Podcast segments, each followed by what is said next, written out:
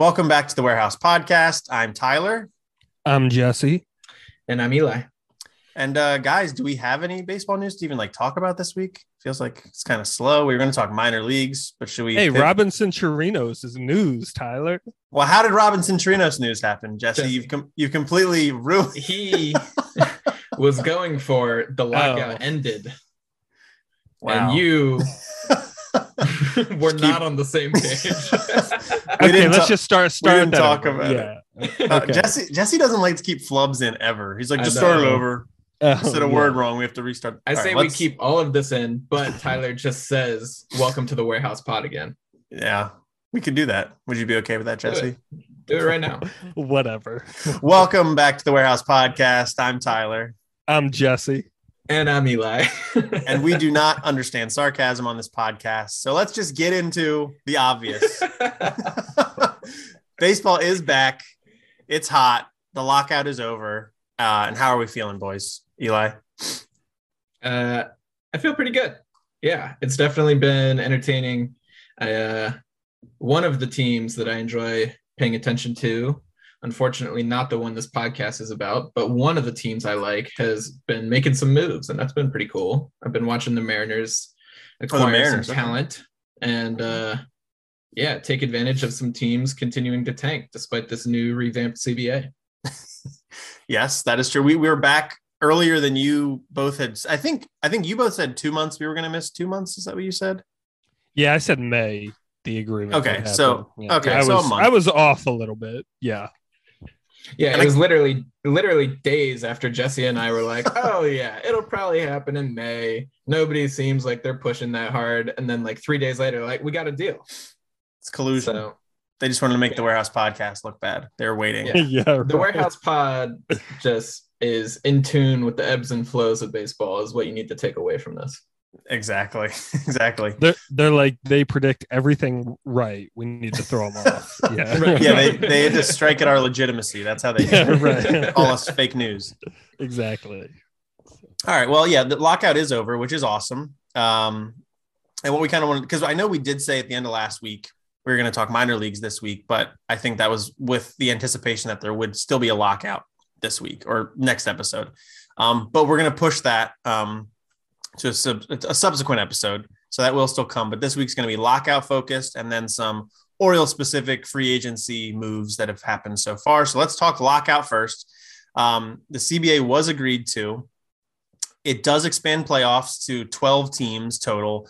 Um, we are going to play all 162 games, which is hilarious because the league canceled games and they said they can't make them up and it was this arbitrary deadline that got pushed back four or five different times but now oh actually we're kidding. We are going to play 162 that's yeah it, it means that every deadline they put forth was just absolute that that was the real fake news. They're trying to characterize us as fake news but we see the truth. That was the fake news those deadlines. Yeah exactly. It was and that was even even the uh the deadline that when they when they did agree to it, it was the day before and it got pushed the next day. And then it was like oh we need the the uh, it agreed to by 3 p.m but then it wasn't right. until like dinner time and it's like what are we doing? But they're going to play all 162 the season is going to be expand extended by a few days and they're going to mix in a couple double headers throughout the season. Um, so that's that's fine. It's cool. We want all 162 and now the players are going to get all the money that they've signed to their contracts which is awesome um, the, the, the yeah. thing I'll the thing I'll say about that real quick is that you know I mean it is kind of funny and it just shows kind of how preposterous it exposes the league in many ways, right? And kind of what their antics have been. But all these artificial deadlines they've created and then reneged on have perfectly been utilized to intimidate the players and to scare them.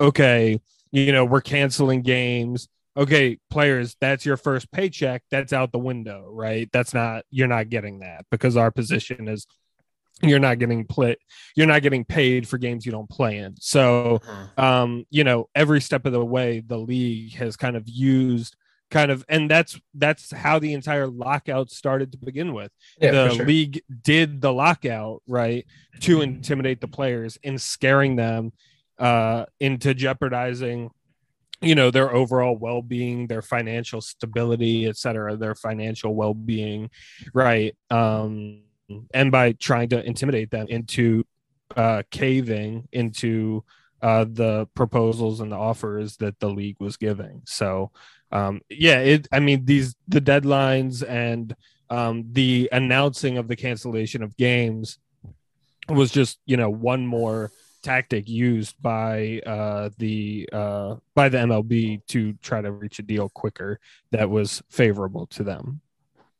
Yeah, and it was kind of interesting. It's we kind of saw it come out in the uh, the media a little bit that the owners, I think they were kind of trying to break the union through the things you're saying here, Jesse, about like taking away paychecks, and clearly that pits the higher paid players against the lower paid players um, immediately within the union. Um, talking about taking away games, but then it sounds like the owners, I guess they thought they were going to get the good pub in the media for the week between canceling games and when the CBA was agreed to, but it kind of was the opposite. Um, and they were getting upset. There were tons of reports that like the owners didn't like how they were being portrayed and they were the the enemy in all this. Jeff Passan was emailing players saying, "Do not take this deal." Like just insanity that the I think the owners had the whole entire situation misconstrued misconstrued in their head. Now, we will talk about this. The owners still come out on top in this deal, but they come out a little bit less on top than they had, you know, in the the previous offers that were made. Um, but let's talk CBT. The the collective, I'm sorry, the CBT, which is the competitive balance tax, was up to 230 million dollars in 2022. I think it was previously uh, 220 million dollars was the last owner offer, and they wanted to be flat for several years after that. Actually, it will go up every single year, maxing out at 244 million dollars in 2026. Uh, the minimum minimum player salaries increased to seven hundred and ten thousand dollars. Um, I think that's where the offer had been at for a while. They didn't come up to the the players wanted seven hundred and ten thousand dollars in twenty twenty two. It doesn't quite get there, um, but it does rise up to seven hundred eighty thousand by twenty twenty six. Um, Tyler, and, just, yeah. Tyler, just real quick, one little clarification. Yeah, it, minimum salary is seven hundred thousand. The players are, wanted seven ten. Yeah, I'm sorry. Yeah. That that's what I meant yeah. to say. You misspoke a little bit. Yeah, but it is it's getting it's going up from a season ago, which is awesome. Uh, these players that get you know just a cup of coffee or two uh, will will get paid significantly better, so that's awesome. Um, and then there's going to be a fifty million dollar pre arbitration bonus pool. Um, so that's kind of the money stuff. So I feel like we should kind of like pause there and maybe debrief a little bit. Um, so how do we think like current major league players have kind of made out with that deal. You know, considering I, the goalposts are always moving here, it was never going to be everything the players wanted. It's never going to match with inflation and with revenues and all that stuff because it's just that's not the world we live in, unfortunately. But Eli, how do you feel the players made out from a monetary uh, point of view here? Yeah, I, I think the easiest thing to say is what the players did is they kind of, you know, at a fundamental level, every single one of these CBA agreements and negotiations, and you know, every time we go through this cycle every five years, you're setting a precedent for the next set of talks. And I think that the players definitely, you know, came out much stronger than they had in previous negotiations. I think that they kind of laid the groundwork for very very legitimate improvements and made some legitimate improvements. I think that the pre-arb bonus pool is something that i look at. You know it created an entirely new separate source of uh, player you know player salary player revenue um, that had not existed previously and that's something you can build on and expand on in future negotiations um, there was yeah you know uh, the the minimum salary increase to 700,000 is pretty significant. Like we talked about last episode, you know, if you put it in the context of the four major sports leagues in America, I think this is still the second lowest. That said, it is um, a pretty substantial increase from where we were before. And I think that's kind of the sentiment that rings true everywhere you look. It's not as good as it could be. It's not necessarily totally even but there were pretty substantial improvements made across the board, and I think the players did a good job of uh, drawing a pretty hard line and uh, pushing the pushing the envelope a little bit. Yeah, for sure. I think a lot of people are talking about the pre-arbitration bonus pool as like the biggest win because just the fact that it exists now is huge. Because you would imagine this could always change. You would imagine it's just going to increase in future CBAs. That's right. you know, I think I saw somebody on Twitter compare the pre-arbitration bonus getting in here to when the owners first got the CBT implemented years ago. Like the owners have wanted a cap for a long time. They haven't gotten a cap, but they got this CBT implemented, which basically serves that way. The players have wanted for a while to get younger players paid earlier in their careers, and this will go away a, a long way, a, a, significant way to getting that done. So I, I agree. I think that's huge. Um, Jesse, did you have anything else to add? Yeah. So um, I, I think Eli's right that there is you know some good stuff that can be built on here right the minimum salary i think is also a big thing i mean it, it was just a, the fact that we were even talking about 700000 was just a giant increase from i think what the 5.5 550,000 minimum salary yeah. that mm-hmm. was existing before. Yep. But I think I think that is just massive and you know the fact that the goalpost right even started there right? Because the owners were offering 700,000 I think or the the league was offering 700,000 right? Um like I, so I think I think yeah I think uh there are some good things and there are some uh reasons uh that Eli already pointed out to be um kind of to to be somewhat excited for the players about this.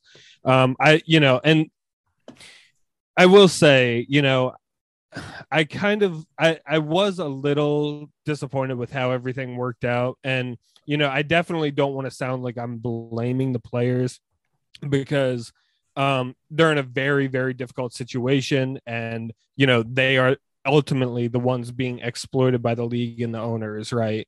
Um, so I, I, definitely don't want to sound like I'm blaming them, but uh, I was kind of and partly in my you know I I was kind of thinking that they were more prepared, kind of to to actually go through large amounts of the season without playing games, and maybe they were and they were just satisfied with this deal, um, but it kind of sounds it kind of feels a little bit to me you know the league announced they were canceling games and i wonder how much fear started to to uh how much fear kind of creeped in for the players um that made them feel more like hey we really need to try to come to an arrangement and come to a deal.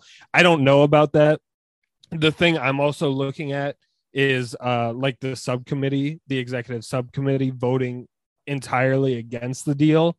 Um, and you know, Eli was talking to me a while ago about some rationales for that. Maybe you, you want to get into, but the fact that they voted unanimously against it, that also makes me, you know, if they're not satisfied with the deal, right, that makes me kind of feel like uh, I, I, can't be ecstatic about it for the players if the sub the executive subcommittee was not for it, right? So, um, yeah. So I, I again, like, I definitely think uh, there were some good things here. Uh, you know, I commend the players for the efforts that they did make. Right, they did seem to be unified. They did seem to be organized to some extent, and uh, I'm sure so much of what happened in the deal would not have happened had that not had they not been so disciplined and organized to the extent that they were um so you know i commend the players a lot um, for you know their quote unquote victories um, but you know of course I, I still i always want things to go in the direction of the players right? You know i always want them to be the ones you know profiting the most right? Honestly from from major league baseball right? And the fact that they aren't and the fact that everything is still so rigged against you know workers just more generally in this country but in this specific case um you know uh the baseball players right? That you know that stays with me right and that still frustrates me and, and angers me to an extent so yeah yeah i think your point about the the difference in the voting blocks is interesting um because yeah the the executive subcommittee of the c of the uh Players Association voted unanimously against it. Um, but then I think it was like 20 some of the teams voted in favor of the CBA. Um, and it's a combination of the team, uh, the team's votes and the, the uh, subcommittee together to determine whether they're going to accept it or not. So, yeah, Eli, do you want to kind of speak on that? Yeah, real quick. It was 26 of the 30 teams actually voted for it. So the final count, there are eight players on the executive subcommittee it was 26 to 4 of player reps and then eight of the executive subcommittee. So it was 26 12 in the end. Um, but yeah, I, I just I read an uh, an interview in the Athletic that Gerrit Cole did, um, and he being on the executive subcommittee was able to shed a little bit of context. Um, you know, he wouldn't say exactly what their you know opposition was to, um, but he did say that the executive subcommittee, you know, in a show of unity, decided that they were always going to vote unanimously together and throw their weight one direction or another as a unit. Um, so whether all eight of them really uh, were against the deal or whether they weren't, I you know all we can say is that we aren't totally sure about that. Um, but in the show of unity, all eight of them voted against it. Uh, that said, you know the subcommittee as a whole, at least a majority of them were against it, and so I think what that says is definitely if you hold out, uh, you will always bring the owners a little bit closer to, to your side. You know, that is what it is. They want you on the field as much as you want to be on the field. So it, it definitely, um, you know, it seems like there was probably some more to be gained from these talks. It seems like the players thought that they had a little bit more leverage to uh, to leverage. I don't know, mm. uh, you know, a little bit more sway that they could have over these negotiations if they held out a little bit longer. Uh, but that said, you know, clearly folks wanted to get on the field, and this deal, as we said, has some marked improvements.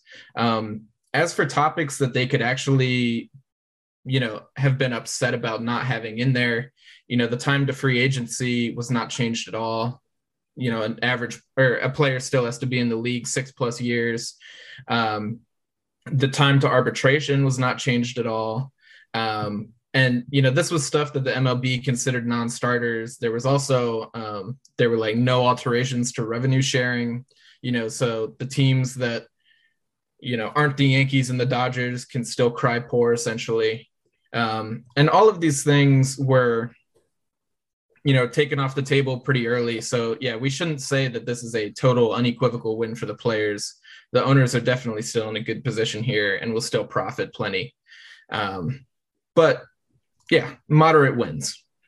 Yeah, and they did add an additional tax bracket of the CBT. Um, the first one starts at that $230 million that we mentioned.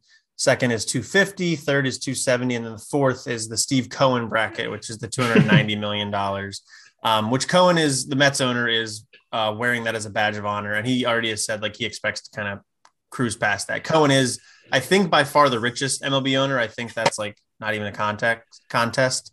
Um, so you know that makes sense, and he's spent a ton this offseason, which is good. I mean, that's fun. You that's what you should do if you're a billionaire and you buy a baseball team. Spend money on the baseball team. Like yeah, it, it's great for the Mets because you know, like Mets fans look around, they're like, wow, we've got this owner and yeah. he's just willing to spend. So it's like, all right, great. Let's go get, you know, a Max Scherzer and let's pay him $43 million a year, you know? And, and yeah, you're just going to get the best players. Yeah. I mean, that, that rotation has Scherzer, DeGrom, and Chris Bassitt. They just got Bassitt from the A's. That's right. Uh, like it's just a, I think uh, Taijuan Walker's their four, and he was an All Star last year. So like he's yeah. he's very good. Yeah, yeah. Had a bad second I, half, but yeah. I, I, I, yeah, I was kind of thinking. uh I mean, it's it's so great, you know, like so so much of the time fans are like, oh, you know, he's not worth this amount of money. We should the Orioles shouldn't sign him, or you know, whatever team X team shouldn't sign him or whatever. But yeah, when you're in the position like you know the owner is willing to spend whatever when there's no budget for any of these guys then I mean, what difference does it make? Yeah, go spend whatever on whatever guy. doesn't yeah. matter. It's know? not my money. It's not my yeah, money. right. Exactly. So okay. Uh a couple of other things, non-money. Well, it's all going to come down to money, but it's not technically tied right to these rules. Uh, universal DH is now implemented, which is cool. Um, which Nelson Cruz signed with the Nationals this weekend. That was weird, but um, probably wouldn't have happened without the rule change. No, right. Um, so that's back, which is good. Um, uh, players can now only be optioned five times within a single season, which is good. So, you know, it's still a lot, but it gives a little bit more stability to a person's life. Uh, so that's a, sm- a small improvement. Um, players that finish first or second in rookie of the year voting will accrue a full year of service time, regardless of when in the year they were called up. Um, so that, you know, being Orioles fans with Adley Rutschman kind of in the wings is um, interesting. Um, I also think that if a, they added something about if the player is up on opening day, um, a team can potentially um, gain draft picks in the upcoming draft or in the next draft um, based on performance by the player. So again, sort of an incentive to um, encourage teams to promote players uh, earlier. Mm. so that's interesting. And then, well, let's talk about that first because then this last point is kind of what was holding stuff up at the end, um, which is the international draft. So let's stop for a second, talk about um, the, the player, the, the rookie of the year stuff, the years of service time, because that was what we were told for a while was something they wanted to combat was service time manipulation and battling tanking kind of at the same time. Um, oh, and I, I, skipped right over. I'm sorry. There's a draft lottery too. This plays into it uh, as well. Um, the first six picks of the MLB draft starting next year. So the Orioles still get the number one pick without a doubt this year. I'm starting next. Yeah, big, big, win for Michael. Let's go. so starting next year, the first six picks of the MLB draft will be a lottery style, um, where the teams will have the worse they finish, they'll have better odds of getting the first overall pick. Um, and a team can pick in the top six twice in a row, and then after that they fall to tenth. So you can't, with this deal, do what the Orioles just did, where they've picked in the top five like four seasons in a row. That won't be um, possible anymore. So that was the other big thing to fix quote unquote tanking. Um, so Eli, I know you have some strong thoughts here about if this is done enough to combat tanking. Um, so would you care to share those? Yeah, yeah. I mean, very simply, you know, we come out of the lockout and you see the Athletics trade away Matt Olson and Chris Bassitt. You see the Reds trade away Sonny Gray, trade away Jesse Winker, trade away Eugenio Suarez, and it, you know it's very very very apparent that this did little to nothing to address tanking um yeah i mean if you're going to be in the top six picks regardless you know if you're anywhere in the bottom six teams in the league and you know you're locked in to get one of those top six picks and because it's still an odd system for the lottery, you're probably still going to get, you know, the number one pick, the number two pick, the number three pick in order. Then, yeah, I mean, it's really not going to do that much to hurt, you know, to hurt the concept of tanking as a way to improve the team. Um, you know, falling to 10th is a little bit more significant, but there, there's only one or two teams at a time that are really in a multi-year rebuild um, you know, the Orioles have obviously committed to the rebuild as hard as any team has in the history of the game. You know, we are following that Astros model from 10 years ago. So clearly the Orioles are an exception, but a team being in the bottom six in the league, you know, for more than like four years in a row is pretty unusual. Um, you know usually you will start to see some some measure of improvement within a couple years. And so i think that you know after like in that third season you falling to the 10th pick that is a little bit of a deterrent to go into these super super extended ones. But you can still get two number one draft picks in a row probably you know if you commit hard to it so um yeah it i'm not sure how much this really did to address tanking obviously the lottery is a deterrent. There will be one or two teams that fall out of order every single year, but you know, like the Orioles took Heston Kjerstad with that number two pick because he's still a phenomenal talent, right? And he's going to come in and myocarditis aside, you know, eh, he, he's a phenomenal draft prospect. You know, he's still any pretty much anyone in the top 10 most years is probably going to be a major leaguer someday has a huge huge like ridiculously high upside and so is a team going to be upset about having the number three pick instead of the number one the number six pick instead of the number four no they're really not yeah and what i would add to that is just um it's sort of the nature of mlb draft compared to other leagues drafts is that it's a little bit more of a crapshoot crapshoot at the top um and I would say like a lot of times the teams are kind of after like those um, signing bonus pools almost more than the players, the individual players. Not necessarily, yeah. but like you know, that's what they did with Kjerstad. That's kind of what they did with Cowser to a degree. Um, so yeah, it's I think the the the response to this as a way to combat tanking has definitely been a little bit mixed. Um, Jess, what's your read on the situation? Yeah, uh, I mean, kind of like what Eli said. You know, I mean, I think it does very very little. Um, as an overall strategy, right? I I don't see how uh it does any of what's really happened serves as like a really really strong deterrent right? They're not massive financial penalties for instance for finishing in the bottom of the league you know like x number of years in a row or whatever right? So because there's there's nothing really like that um yeah i mean i think there's always going to be uh, this sort of incentive to right even if you're not the absolute worst team right? Uh, there is still okay we're the eighth worst team.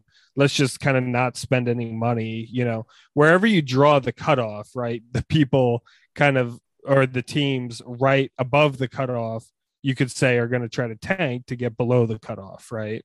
So um yeah i mean i i think that it would you know kind of like uh it would kind of in order to really like combat tanking there really needs to kind of be probably a new system that uh kind of gets created in order to address it entirely because there is just too much uh yeah you, i mean you have to basically explain to owners and have a good reason for owners why they need to go spend that money and you know s- go sign that free agent pitcher that you don't want to spend you don't want to give 10 million dollars to right and there isn't really anything like that that has been addressed you know so yeah, yeah. they're gonna have to do something to make it not profitable to lose that right. like which right. that that gets into like the the revenue sharing and all that stuff where right. the A's still get the revenue sharing even if they put a, an awful team on the field and are clearly making a play to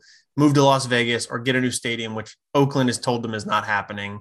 Um, so it's like, I mean, the Reds is a little bit, I don't know. The Reds are just, I think the Reds have the the ownership group that like cries poor the most. I think they might be the the least valuable ownership group, so it's a little bit legitimate. They actually are, yeah. But it's still then then don't buy a baseball team. Don't buy a baseball team if that's what yeah, you're gonna do. But, and also, I mean, I guess the larger point is literally like two, three seasons ago, they were like, you know what, we're going for it. Mike Moustakas, come here. you know, Nick Castellanos, come here. And they start signing these people. They sign uh, Eugenio Suarez to an extension. Yeah. And so they start signing people, and it's like clearly they had the money. Right. And then they only won like 87 games in their first year after that. And they're like, hmm, you know what? That was disappointing. Let's take it all back. We're going to go get more profit. Yeah, I think the Reds were like a fine team last year. They were probably pretty close to the playoffs. I think they were like an 80 some win team, right? Yeah. And I don't know. I mean, you you like look at that division. It sucks. Yeah. Yeah. Uh, like, what's the competition? You know, the Brewers have done like next to nothing to upgrade their offense. They're still going to have great pitching. You got the Cubs who like signed Marcus Stroman, but you know they let Javi Baez, Anthony Rizzo, and Kris Bryant walk away. And yeah, Cardinals they're trying to trade away Willson Contreras. Yeah, the Cardinals will be a solid team, but they haven't exactly gone and gotten any impact bats or anything like that. It, it's just very like that division is always wide open. And the Cardinals, or I'm sorry, the Reds absolutely had the ability with Luis Castillo, Tyler Mahle, Sonny Gray, you know, like with those guys leading your rotation and Castellanos, if they had brought him back, Moustakas, Winker. Otto. Yeah, Votto. I, I, I mean, it's like you've got plenty of talent to go and make a run at this division, and it's like an active decision to say no, we're not going to do that, and we're going to take the extra revenue that we would have lost for player salary. Yeah, I now want them to trade Joey Votto. Like, absolutely, you got to feel terrible for the dude. I'm, I'm, sure Joey Votto wants the Reds to trade Joey Votto. Yeah. Well, yeah. I don't know. It, he is an infallibly loyal guy, um, to his credit. But he's been there he, for a long time. Yeah. Yeah. I, I he's know. a Hall of know, Famer. He, he, totally revamped his swing last year too. Started hitting, he hit like 11, 12 bombs in a month. And then you look at it and it's like, well, you've got this like another superstar player at the heart of the lineup, and you're willing to just let him fade off into the sunset.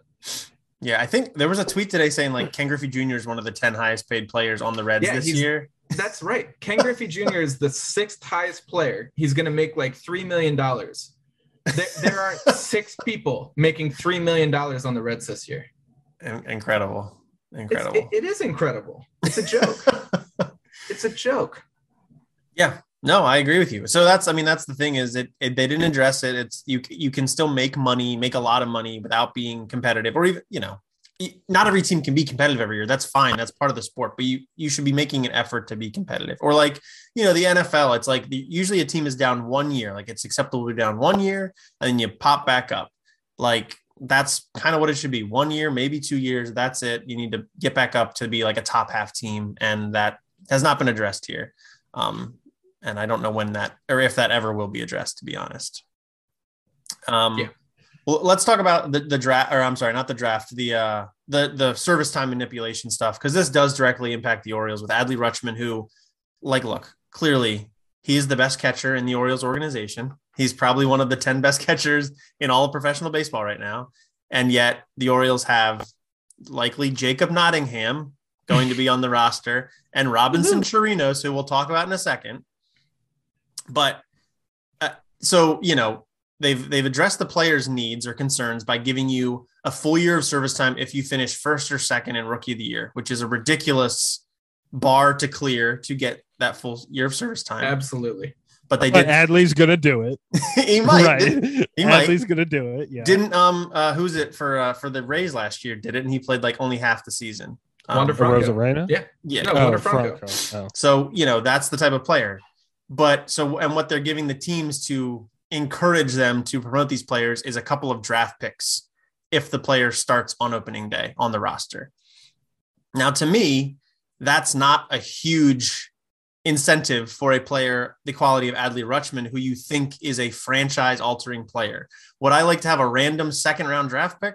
Or do I want an extra year of a Hall of Fame catcher in my in my mind? You know, would I rather have an extra season of a Hall of Fame catcher in his prime?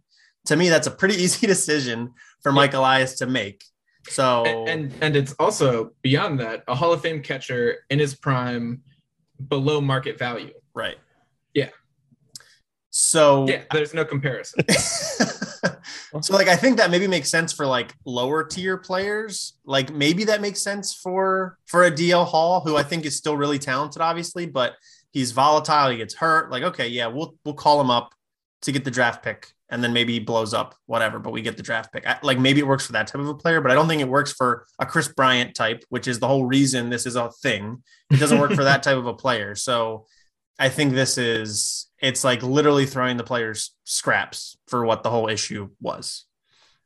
Yeah, th- this is a total non-factor. Just like it, team, I, I, no part of me thinks that teams are going to alter the way they work as a result of this being implemented in the CBA. It, it's really like, uh, you know, even if Adley Rutschman does become one of the 10 best catchers in the league, you know, and he is that from the time that he steps in, he might not be rookie of the year.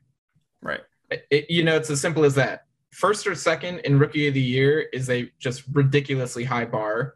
And there's no way to expect that of somebody. Vlad Guerrero came up had the first 80 grade hit tool ever ever given out by MLB Pipeline, and he really took until his second third year to like become the guy that he is now. So th- there really is like absolutely no guarantees that somebody would get that, and you're not going to make a decision assuming that somebody is not going to struggle upon promotion to Major League Baseball. Right. Yeah. Yeah. You're not going to like chase draft picks, you know, nobody's got that confidence in a prospect. Yeah, especially with, we just talked about the volatility at the very top of the draft, let alone like a competitive balance pick at the end of the first or the end of the second right. round. Like, right, that's just even less so. Um, Jess, do you have anything to add? Um, yeah, I mean, yeah, it, it's obviously not enough. Uh, I mean, of course, the owners didn't want it to be enough, right? Uh, I mean, I, I do think there will be because of how this is set up, there will be a little less service time manipulation overall. I do think that will that will happen, but uh, it doesn't eradicate the problem entirely. Why do you think there'll be less? Just because this is like a minor incentive that in some cases will Yeah, help? right. Exactly. Exactly. Okay. Yeah. yeah. I mean, we'll see how it plays out. Like, this is the thing. Like, it's tough to say, like, right now, how we can say this. I think you can say if the CBA is good or bad, but I don't think you can say to what extent it is because we need to see what holes the owners are going to poke in the CBA right. because they always right. will. And I think this is one that we can see it play out for the next couple years and then assess if it was literally uh, ineffective or, or did nothing or, what what the the outcome was. Um, so we might have to wait on it, but um, if it helps a couple players get up sooner, that's good. But it's likely that more needs to be done here. Oh, I mean that's that's for sure. Yeah, yeah. Um, uh, last thing to talk about with the lockout and the new CBA is the potential for an international draft. Um, this is apparently the issue that at the last minute was holding everything up. Uh, the owners wanted it implemented right away. The players said they need time. David Ortiz got involved at some point. He sent a voice memo to a large group of players. There was all this drama. Um, as it currently stands, the way international signings go, it's kind of the wild, wild west a little bit. Um, and it's also hilarious that the Orioles just got serious about this, and now there's going to be a draft to eliminate all of it. But um, how it is now is like teams agree with players when they're like 13 years old sometimes, and then it doesn't become public until they're legally allowed to be signed when they're like 16 years old. That's not a good process, but that's kind of what happens right now, um, which is why Mike Elias has been here for three years now and is just now starting to sign significant international right. prospects. Um, but basically, the league wants to do away with that and they want to do an international draft, which is exactly what it sounds like. Um, instead of these rogue signings, uh, you would have a draft and players would get picked in that order, similar to how the amateur draft works now with players in college and, and high school. And then Puerto Rico is included in the current amateur draft. Um, so how they settled things right now is there's not currently set to be an international draft yet. However, there's a deadline of July 25th of this year for the players to agree to a setup of an international draft to take place for the first time in 2024. Um, I believe if they do not agree to that by July 25th, we could be back in for a whole nother round of CBA negotiations after this season. so um, that sounds like a nightmare. So it, to me, it sounds like the players are basically backed into a corner. Like you've got to figure it out in the next four months, or else there's going to be a problem. Um, yeah.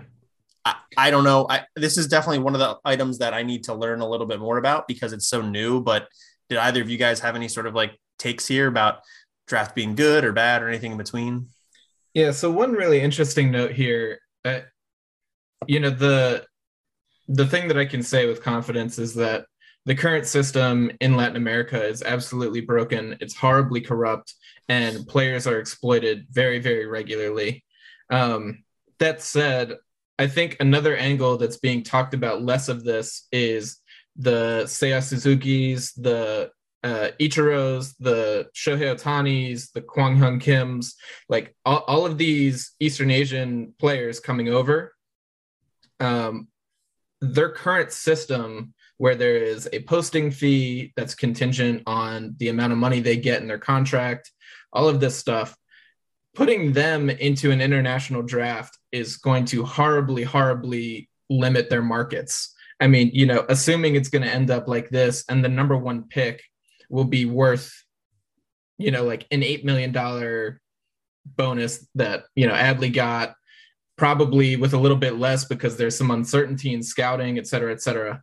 Assuming the draft is structured a similar way, you tell a player that is making millions of dollars, you know, playing in the Nippon League or, you know, playing in the Korean League, whatever. They, you tell them that you can come, you can get a couple million dollars signing bonus, but then you're probably on like an $80,000 salary in the minor leagues for a year or two. I, I, I think we're going to see a much, much like smaller influx of players from that portion of the world. And I think that it makes, I don't know, it, it you know what it does is it would also give owners six years of control over Shohei Ohtani rather than the two year deal they signed him to. And you know, these are fully fledged players by the time they come over. I think Ichiro was like 26, 27 by the time he came over. So you get him then through his age 32, 33 season. You know, I think Shohei's 28 now. You know, you'd have him through his age 34 season or whatever it is. Or I guess 32 season. It, yeah. You know, it establishes a level of control over these people that really starts after they've already become free agents, after they've already gone through that system. I think um, I think in the NPB you have to be on a team for like seven years before you can be posted.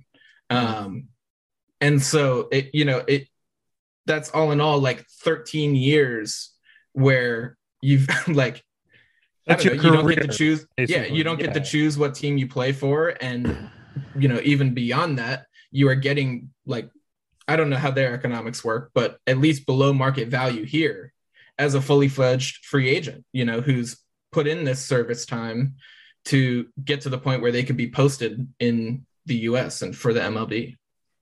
Yeah, they'll, they'll have to come up with some sort of exemption for those types of players because typically the Asian players are already right. older when they come over. They're like right. 25, right. 26. So there's going to have to be something something there. Um, Jess, you want to hop in? Yeah, I mean, I was just gonna say, uh, you know, I mean, don't get me wrong. If the owners want it, right, that that's a big red flag, right? So there's a reason they want this system, and it can't be good, right? It just can't be good. um, with that said, uh, kind of like we were talking, Eli kind of mentioned at the very beginning of of uh, his explanation, is that I do think, hopefully, if things go well it should do something to curb the sort of predatory behavior right that teams have towards these young kids and stuff like that. Um it so that i see that as like the one big positive that could come out of this right? But right i think there are going to be a lot of trade-offs for that for that one positive right? Yeah I, I guess the other thing there is that you know the orioles are building up this big facility in the dominican republic. That probably doesn't need to happen if you can right. just say yeah that guy's on my team. That guy's on my team you know? It, eh, the draft kind of disincentivizes making an effort because like investment and right because you have the ultimate say and as long as they sign up for the draft which everyone's going to sign up for the draft everyone wants to play in the mlb you have the ultimate say to say that's my person that's my person um, you don't have to court them yeah. Right. Yeah. Yeah. Well, and I think that's what David Ortiz is like criticism is, is that right. it, it takes away the incentive for these teams to get involved and get you into a state of the art facility and work with you and show you the right way to do things. And instead you're left to maybe, maybe predatory coaches and agents into the Dominican Republic to like kind of do that on their own and get you when you're young and they think they see something in you and then they screw you in the end. Um, so I, I don't know what could possibly change between now and July that the the that they can feel like, oh yeah, we're good to go. We can get this going in, in three years. Like that seems like an absurd turnaround time, but that sounds like that's the turnaround time we're gonna have. Um, so they really just kicked the can down the road on this thing because the they they wanted it agreed to when the CBA was signed and they just they couldn't get it done. So um, we'll talk about it in July, I guess. They'll hide it behind trade deadline talk and get it done in the shadows, I guess.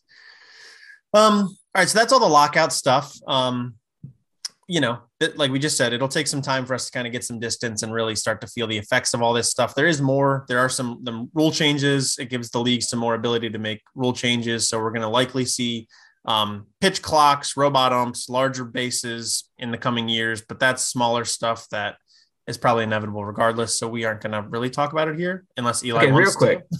No, I, I, I just genuinely do not understand why they want wider bases.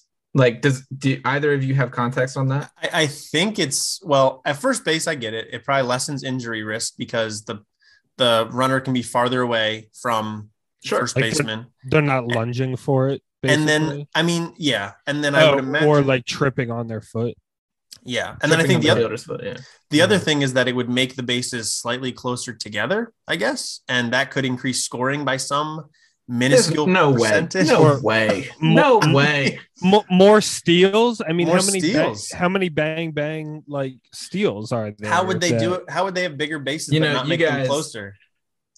The people listening to this can't see. Both jesse and tyler their arms are fully extended. They're just reaching and reaching for, for, some kind of reasoning i mean why i understand the injuries at first base but like i do not but think about how many plays are bang bang like that close, especially at first base. Right. I mean, I mean, I guess first base you could still make that as far from home plate, but like there's yeah, no I, I don't know. I don't know. That okay. I, am sure they all ran right. the numbers somehow. I think they're going to test all this stuff at lower levels in the minors, so we'll get yeah. some data there. Okay, um, did you guys hear about the new Atlantic League rules? I did not. Okay, so for those who don't know, the Atlantic League is an independent league that MLB has like an ownership stake in. And part of their agreement in funding the Atlantic League is that they get to just like throw rules in and the Atlantic League has to follow them. And so there's a new rule that on a dropped pitch, the runner can take off for first base. And if they get there, it is considered a hit. Like the so batter is, can. Yeah. I'm so sorry, if there's like if it, it, if there's no just, if there's no count and it's yeah, like a wild just, pitch, they could just yeah, run the first. Exactly. This is not a drop third strike rule. This is like regardless of what oh. count it is, if you throw one to the backstop, the runner can just take off. And it is it is kind of fascinating because I mean, how many times do you see just like these horrendous pitches and it's just a ball? You know what I mean? Well, well so, I, I, mean, no, no, no, no, no. But what that is is like that's so so like I don't know. That puts such a damper on trying to get like the most action on your curveball that you possibly can. Oh. Like, and yeah, what it does is it makes pitchers more conscious of right. staying near the zone and it incentivizes hitting. You know, that's like what the real effects of it are. And so you're trying to like I don't know, you're trying to get Tyler Glasnow to not throw a curveball that drops 12 feet and throw that on the first pitch.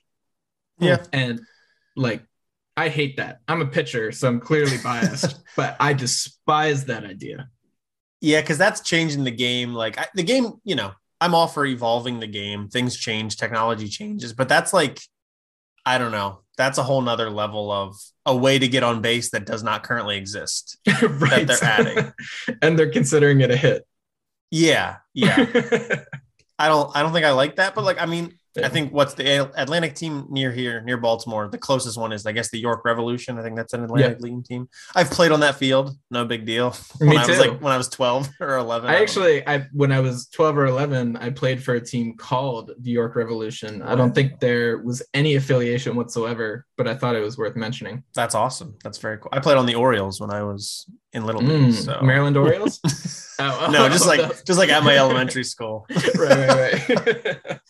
um, but yeah, that's cool. I mean, we'll we'll we'll, we'll keep an eye on it. That's it's always I'm cool for like experimenting, but I don't know if I love that idea. yeah. Um. yeah, we'll we'll keep an eye on that stuff. Um. Let's kind of rip through some Orioles specific stuff to to wrap us up here, because free agency is now open and the Orioles are active, baby. We're First, going hard. We're going hard in the paint. First, they made the deal with Jordan Lyles, which they agreed to months ago. They made that official. I think we've talked about this already, so I don't think we really need to yeah. talk about it more. Would Eli you? Eli called this one. I think he was. I did. He was set mm-hmm. on Jordan Lyles. I think that's if it's fine. If there's anything worth reiterating about this signing, so it was right. that I called it. Yeah. Right. We weren't right about the Martin, only thing we're saying again. Weren't right about Martin Perez. He's with the Rangers, but yeah, that's unfortunate. But um, one for um, two is pretty good. Yeah, I was kind of wondering did did you call Martin Perez or did I say Martin Perez? No, I definitely said it. Okay. I'm not letting. I mean, okay, well, actually, fine. No, no, no, no, you, you can have it. You know, you I just thought I'm batting like, a thousand. Jesse's batting zero. That's what it is. As, as we were texting, I was, I saw you say that, Tyler, but I was kind of wondering, like, didn't I say that? But okay. maybe you agreed. I mean, you agreed like yeah, that was. Maybe. I think we all agreed like that does make a lot of sense, but it Someone was not can, to be someone can go listen to the episode and email us what we said, you know. So no one's gonna yeah. do that. Please don't. Do yeah, no. I um, yeah. yeah. I don't want somebody to do that. I don't. Yeah. That's not worth it. The uh, other major league deal the Orioles have announced is they've signed catcher Robinson Chirinos to a one-year, nine hundred thousand dollar deal. as it stands, Chirinos is the only catcher on the Orioles 40 man roster. Um, so, you know, what do we what do we think about Chirinos here? He's kind of more offensive minded, I think. His his defensive numbers aren't fantastic.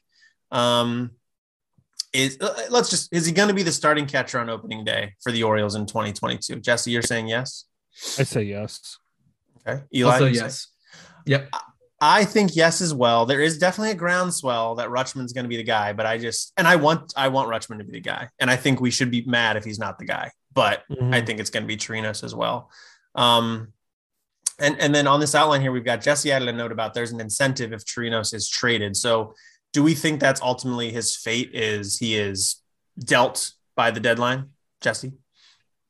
Um, it's a good question. I mean, I think like, of course, we don't have any other catchers on the 40 man roster right now. So, uh, I mean, we're kind of in a, uh, I don't know, a desperate situation with catchers. So, even if he is not starting halfway point through the season, uh, there is a nice uh, spot for him to be our backup right now. Right. uh, so I don't know. I don't know if it's uh, his fate, but I definitely think that uh, I definitely think the Orioles are hoping that he plays really well and kind of above expectations. And then yeah, they they trade him for, you know, a minor prospect or something. Yeah, I I can see that being the case. Yeah, Eli, you got a different read on the situation. Yeah, I actually do. Um, I I think he sticks with us. I think that Chirinos is far enough along in his career that he's you know resigned to a part-time slash backup role. Um, I think that there will still be opportunities to maybe like. I, know, I was gonna say get him at bats at DH. I'm kind of going back on that in my head. I, I, mean, like he's always been a bit of an offensive-minded guy. Um, but for, yeah, for a I, catcher, yeah, yeah, for a catcher. I, I I take it back though. I already said I'm going back on it. Jesse's making a face, yeah. and I don't want to hear it. I, I mean, he hit he hit 227 last year. That's okay. Well, that's a weird no, thing for you don't DH. have to, Jesse. No, no. You don't well, have to say this. I already okay. just, let me finish. yeah, Eli, you go. But I think I think I agree with Eli. I agree with Eli. Mm. Okay, I don't know the possibility is there. I'm not necessarily thinking it's going to happen, but he's a veteran guy. I think the Orioles will want to keep him around. It's nine hundred thousand dollars. It's basically the league minimum at this point. I don't think there's really like any kind of incentive to get rid of him. And quite frankly, if you are relying on Jacob Nottingham or Anthony Bemboom, you know, Adley definitely we do not want him to catch 130 games in his first season. Um, and I do not think that either of Nottingham or Bemboom are really the kind of guys that you want to go to uh, every, you know, once every three games. Um, I think Adley is going to have time at DH. I think Adley might even see some first base time. And I think you want something more stable than minor league signings uh, as your backup role. Absolutely. Yeah. Yeah, I think I agree with you guys. I mean, I, I the Orioles had Pedro Severino a season ago, and if you were going to flip a guy who, look, the Orioles knew they were not, they were going to cut Pedro Severino after last year. Like it was just obvious. So if you were going to flip a catcher at the deadline, I think he's a guy you could have gotten a more interesting prospect for than Robinson Chirinos, who's older, uh, was on the market. Anybody could have gotten him. Like if they were going to do that, they would have done it. I think the Orioles do value some like stability at the catcher position. Um, you always need two catchers, and Chirinos, you know, he was talking to the media this week. I think he said like the Orioles didn't mention anything to him about like being the uh the sort of veteran presence for Adley Rutschman, but he understands that's kind of that's the role. Like you're gonna kind of help this guy learn the ropes a little bit, um, or just kind of ease him into things and give him some tips on the major league game. Rutschman's to be up at some point this year, and I I would rather have a veteran there to back him up than a career minor leaguer. I, I agree with you oh. guys. So I don't think he's getting traded either because for the sure. prospect you get for him is going to be so minuscule that right doesn't even register. Right, and and Adley is the priority, right? Like the Orioles should be doing everything to make things as good for Adley as possible, kind yeah, of. Um, exactly. So, yeah, I mean the the thing that is kind of interesting is, I mean, I think it's in the Orioles' heads to some extent extent because they included that in the contract, right? So I feel like that, you know, or if Chirinos' agent or, you know, negotiated for that or whatever, right. he at least, or they at least felt like there must be some possibility of this happening. Right. So, yeah. Yeah, even even Freddie, if Freddie Galvis did it last right. year. He had the incentive in his right, contract. Exactly. It was like exactly. so obvious. Um, right. So yeah, yeah. Um. Okay. Other thing that Michael Elias met with the media this week. A um, couple interesting notes. Uh, the first one that caught everybody's attention is that he does not expect the Orioles to be discussing multi-year free agent deals. Um, Orioles Twitter has been all about Carlos Correa, myself included, the Warehouse Pod included on Twitter. Um, this definitely throws some cold water on those expectations, but how real were they ever? Um, I don't know. I know we've talked about this on the podcast before. I think we've talked ourselves, or at least I've talked myself into it making a lot of sense to do, but not necessarily that I expected the Orioles to do it. Um, and there has been a rumor this offseason that none of the big uh, media personalities are talking about, but it's this this random guy that Raul. nobody Raul Ramos Raul Ramos right has been talking. He says the Orioles have offered Carlos Correa a three hundred twenty-five million dollar contract, and apparently nobody else has offered more than that. But it sounds like Correa doesn't want to take it. I don't know if that's real or not. Um, I don't know. Eli makes sense of this. there are two possibilities. There's nothing in between the realistic one is that this was never going to happen. There's absolutely no chance. And as much sense as it would make to have somebody, you know, through his like age 29, 30, and 31 years, while Adley, Grayson, DL Hall are all two years into their career, as much sense as it would make, this was never going to happen. That's possibility one. Mm-hmm. Possibility two is that Mike Elias is a liar. no, no, no, no, no, no. He's just uh, he's devious and he's scheming. he has offered this $325 million deal. He's working behind the scenes to still make this happen, but he's simultaneously thrown water on the rumors to bring down Correa's market price. Could be. And I, I like it. Think it. I definitely think it's possibility one. I think there's no chance that's actually what's happening. But um, if you ask our you know Twitter personalities across across the app what uh what they think is happening. I'm sure none of them will admit that. I actually I will not admit that on Twitter. I will only admit that on the podcast here. Absolutely. Uh, well, that's the thing is like I think a lot of Orioles fans in general are like I don't know. I think we're tired of the framing that well the Orioles they're rebuilding. They're not going to do this. It's obvious they're not going to do this. It's like why? They are I'm not saying they're ready to win this season, but they're going to be ready to win in 2023 or in 2024. They're not going to bring up Gunnar Henderson might be great. He's not going to be Carlos Correa great. Like I will just say that he might be fine. Jordan Westburg is going to be a good Major League Baseball player. He's not going to be Carlos Correa. Carlos Correa is right now exactly what Manny Machado was doing for the Orioles a couple seasons ago when uh, we we should have signed him to a 10-year contract. Well, now you get Absolutely. a slightly younger version. Correa is younger than Machado and you can sign him now to a long-term contract. So like I think the framing of it's ridiculous the Orioles were never going to do it. While that may be true, they should do something like this. They should. But alas, maybe they're not. I don't know. Jesse, what do you think? it's not going to happen. I, he, here's the thing, right? It would be a wild, wild thing for the Orioles to do. I mean, with how uh cheap let me just say cheap uh, mike elias has been well every step yeah. of the way right in order for the orioles to get correa they would have to probably massively overpay him right pay him more than what he is quote unquote worth according to the markets right they got to entice him to come to baltimore right when uh you know so they would have to overpay him and i don't see elias overpaying for a player.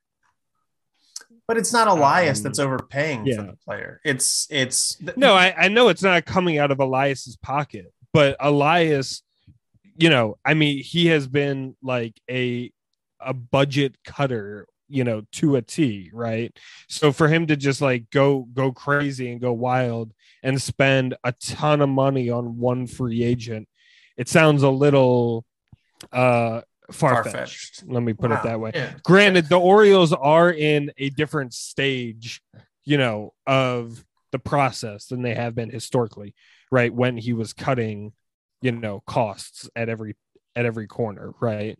The Orioles are at a different stage, but it still just doesn't. And eventually, I'm sure he will have a big signing, but I think that it's going to be, you know, a big signing that, you know, makes sense where, you know, the market yeah. isn't as hot for a certain player and he's going to kind of swoop in and try to take advantage, right? So I actually kind of disagree with that. I, I, I really think that, you know, you look at, I, I don't know, you know, following the Astros model, you mm-hmm. know, they go out and they're happy to go get Zack Greinke when he's making $30 million a year. You know, they re-signed Verlander to the three-year, like 90 some million dollar deal. That yeah, right. that, I mean the the model is just to keep costs low while you're rebuilding, but I do not think and a lot I, I don't know, he said it in press conferences, whether you can believe that or not, I don't know. But you know, he has come out and said that the purse strings will be opened when the time is right. So I think, you know, to the Angeloses, who are the ones who are going to be opening the purse strings, talking about when the time is right, you know, in a season in which hopefully we win 60 games, that might not feel like the right time. That said, you know, we can plan ahead. This kind of shortstop will not be on the market next year, will not be on the market the year after.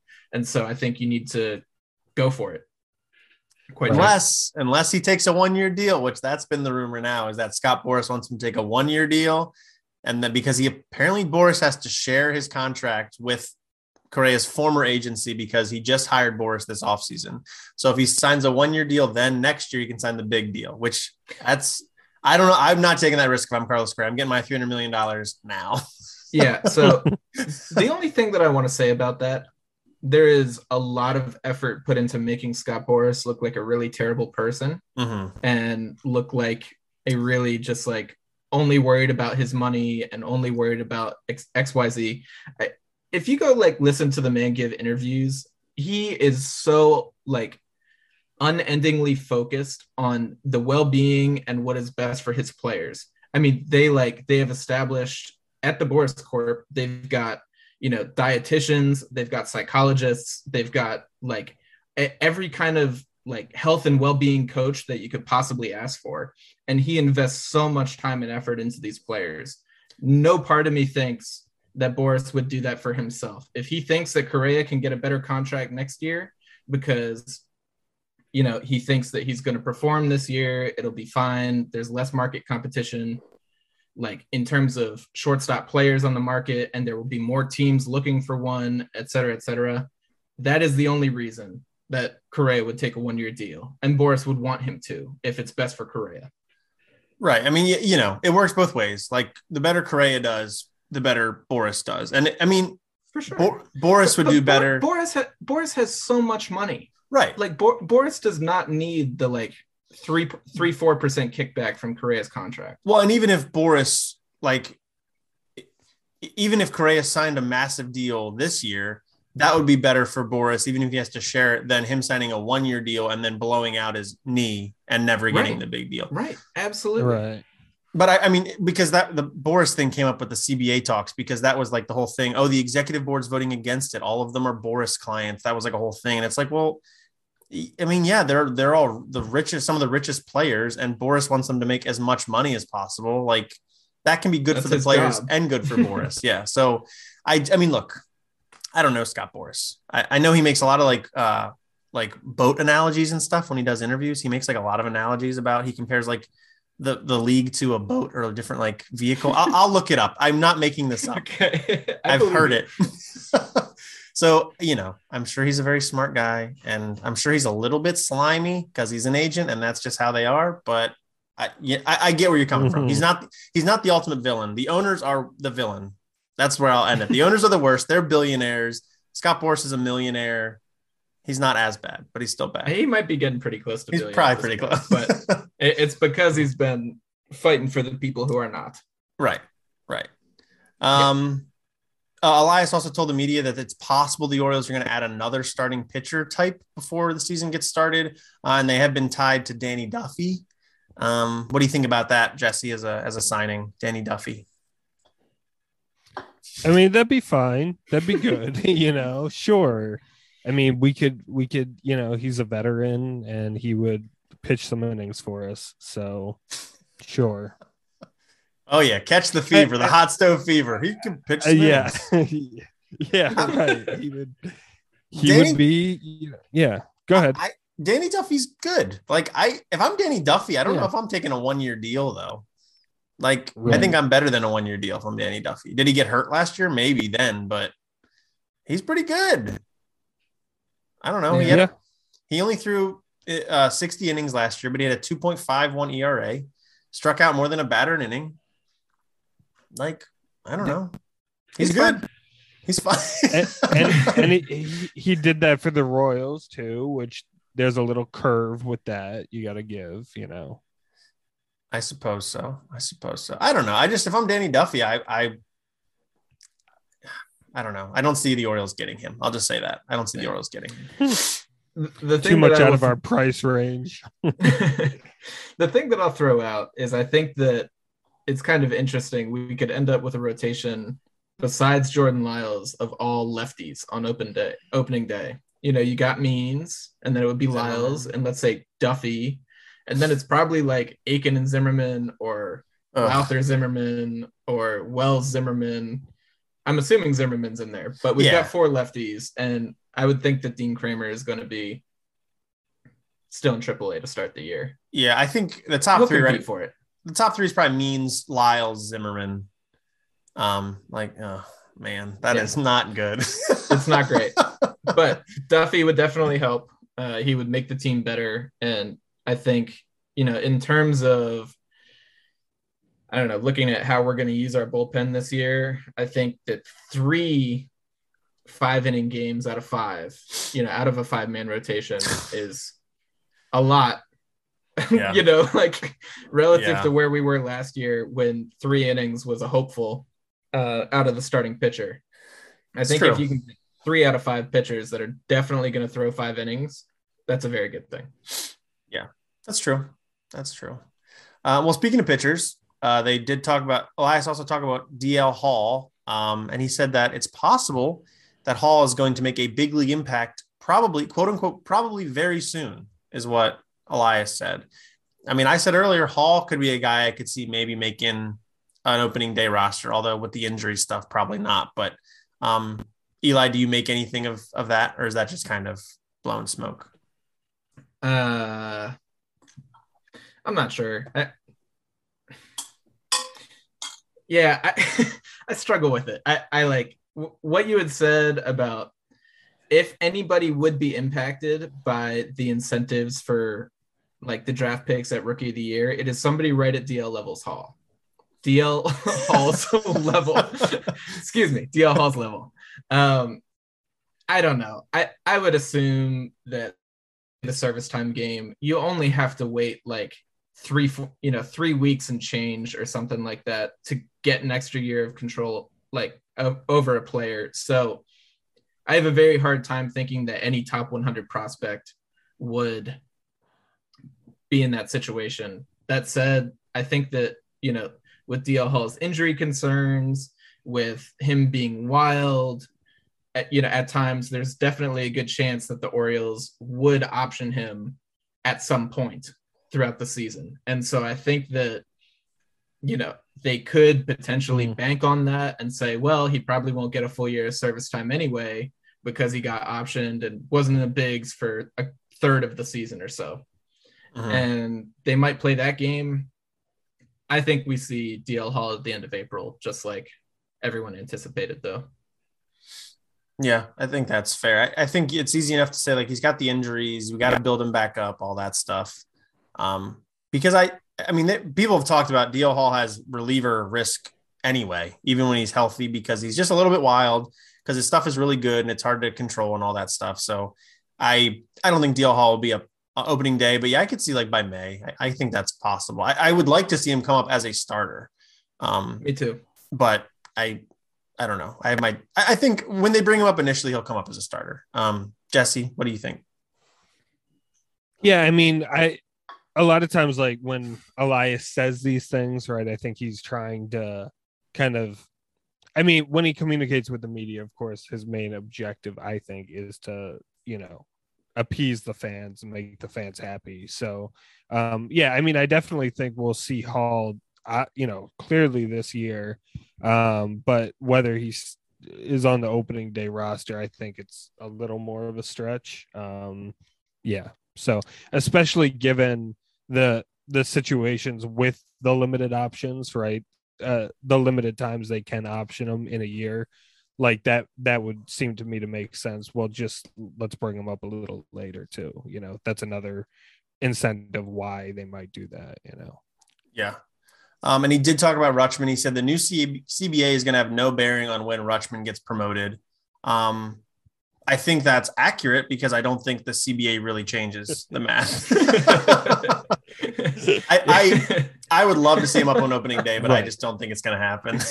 I think we kind of yeah. touched on this, but if you guys have anything else to add, feel free. No, I think that's the perfect way to say it. The CBA didn't change anything regarding service time manipulation, so it has no bearing on when he'll get promoted because they're going to promote him to manipulate his service time. Right he wasn't getting promoted for opening day then, and he's not getting promoted for opening day now. Right. Right. Right. And um, that sucks. And we should trash Mike Elias for that. I mean, that's like you got to hold him accountable. This is ridiculous. If he doesn't get called up, he should be on opening day, and I'll reserve right the right to judge him until then. But um, yeah, that's that's just where I stand. I think some people on Twitter are getting excited, thinking he's going to be up, and I just I'm not there. I'm not there. Um, and then the last yeah. note he had was on Grayson Rodriguez. Um, this is a guy I don't think anybody expects to be up too early because he's still pretty young, um, 22 years old, pitched only at double A last year, is not quite up to triple A. Um, however, big criticism of how they've handled Rod, uh, Grayson Rodriguez, although it's worked out, is that he doesn't pitch very deep into games. He's pretty much like five innings and gone, sometimes earlier than that if he's pitched, if he's thrown a lot of uh, pitches. Um, so, what do you think about that, Eli, uh, as part of the development? This is kind of like this is kind of go time for for Grayson Rodriguez to kind of step things up and be big league ready. So, what do you think about pitching deeper? Yeah, I I think that there's not really. I, I mean, he's been healthy. You know, I think it's not a matter of concerns with health or anything like that. I think the Orioles are just trying to give him the most controlled environment that they can. Um, they want to go out, have him do his thing for a little bit, get him game competition as often as they can, but at the same time, at all costs. Um, it, you know, so Grayson Rodriguez, one of the things about him is he's got, you know, this huge athletic body. So I don't think there are any concerns with longevity. I think that definitely continues to get up towards these higher levels. They are going to allow him to stretch out. They're going to allow him to throw 100 pitches more often. Um, and you know, I, I, I wouldn't be surprised out of the game goes down into the tunnel and throws 30 more pitches. You, you know, I don't think that there's ever really been concern about his ability to do so. Um, I think that the Orioles, yeah, it's it's an inevitable part of his progression as they have protected him through all this time. They've continued to let his body mature. His mechanics keep getting rounded out, and they're confident that he'll be able to stay healthy. They'll allow him to keep going and pitch deeper into games. Yeah. Yeah, I mean that he's been healthy so far in his career, which is great. Um, he has ramped up innings every year. His first year doesn't really count. He threw 19.1 innings after he was drafted in 2018. Then in 2019, 94 innings. 2020 we missed because of uh, the pandemic. Last year was up to 103. I think around 120 innings is like a reasonable goal for 2022. Um, and some of those should be in the big leagues. They they should. I mean, if he everything stays on trajectory, Grayson Rodriguez should be up in Baltimore. I don't know, July, August. I think is reasonable. Um, and but then of course we then we then get into service time manipulation again because you could just wait till May of next year. Uh, they don't have to put him on the 40 man until this off season. Um, I don't know, Jesse. What do you think? Yeah, I mean, the one thing I'll say about what Eli said is, you know, I still do think the limitation of innings still had something to do with health concerns, even though he doesn't have a history of injuries, right? He is still uh, a guy that is throwing really, really hard, and he's a really young guy. Now, granted, in a lot of situations, I'm sure he was told, you know, hold back or, you know, don't don't throw you know everything you have right like you don't need to throw a hundred this game or whatever well, you know like i'm sure yeah like he I, he was restrained a bit yeah, yeah. I, I, did say it was to protect him and I, I mean, I, yeah, I definitely was not saying that health was not a factor. I, I mean, they're definitely oh, doing okay, it okay. to like protect his arm, protect his body. But I'm saying that I don't think that health, like Is beyond him, factor beyond him being an elite prospect, there aren't like health concerns about him in particular. I don't think. And at right, this point, right. yeah, he's 22. His body is mature, you know, and I think that they're at the point where they will be ready to let him take those next steps and start to really let loose. That's all. yeah. Cool. Um, only other stuff was a couple minor league moves. Uh, the Orioles are, have brought back Conner Greene. Eli, are you hyped on Conner Greene again? uh, you know, I I had an up and down relationship with Conner Greene last year. Uh, I was super high on him. When I see him at spring training, throwing 97 with some, you know, with some late action, I will probably be up on him again. And then when I see it trailing off towards the backstop, I'll probably be down on him again. Yeah. So this su- is such is life. this is the third time the Orioles have gotten him back in the last uh, year and a half. November 2020, they signed him. Um, in August of 2021, the Dodgers took him took them off took him off waivers, and then two weeks later, the Orioles took him back off waivers. Um, and now in March of 2022. He is back with the Orioles. So we'll see. I'm, I'm sure I'm sure he will pitch out of the bullpen at some point this year. Um, yeah. It might not be pretty, but I'm sure he'll be there. And then the other deal was utility man Chris Owings has signed with the Orioles on a minor league deal with an invite to uh, spring training. Owings has played nine years in the big leagues. Most of that's been with the Arizona um, Arizona Cardinals, Arizona Diamondbacks, where he was like a starter for from like 2013 through 2018, and he's bounced around the league a little bit. Uh, last year had a 165 OPS plus. Just don't look at the sample size. Pretty good. a whopping 43 plate appearances. well, I said don't look at the sample size. well, I had already done it. Um, but Owings, I think, is interesting because he's a utility guy. I think I think he's got a shot to make the opening day roster. Um, it's not super sexy, but I I mean, am I wrong in thinking that though? No, I'm with you. I, I definitely think he's got a shot. The thing that kind of intrigues me is I think that we have an assortment of veterans. And I'm just curious, like, how we continue to get Jahmai Jones, Jorge Mateo, Ramon Urias, and all of these guys reps. You know, Rylan Bannon, it's time. Like, yeah, I, I, I just don't, I don't know. I'm not sure what the goal is. And so one of Owings or Odor or whoever are eventually going to need to go uh, in order to keep like the revolving door of infielders that we had last year going. And I do think that's the intent is to make sure we're getting all of them time. It's interesting. Yeah. Yeah, I was trying to look at um where right. he's oh, and I Shed mean, Long. Th- oh crap. Did we even mention Shed Long? Um, I thought we mentioned him on an episode a while ago because they or did we not? Oh, it was a minor league Okay, well, in case we didn't, the Orioles signed Shed Long. Uh, yeah. yeah.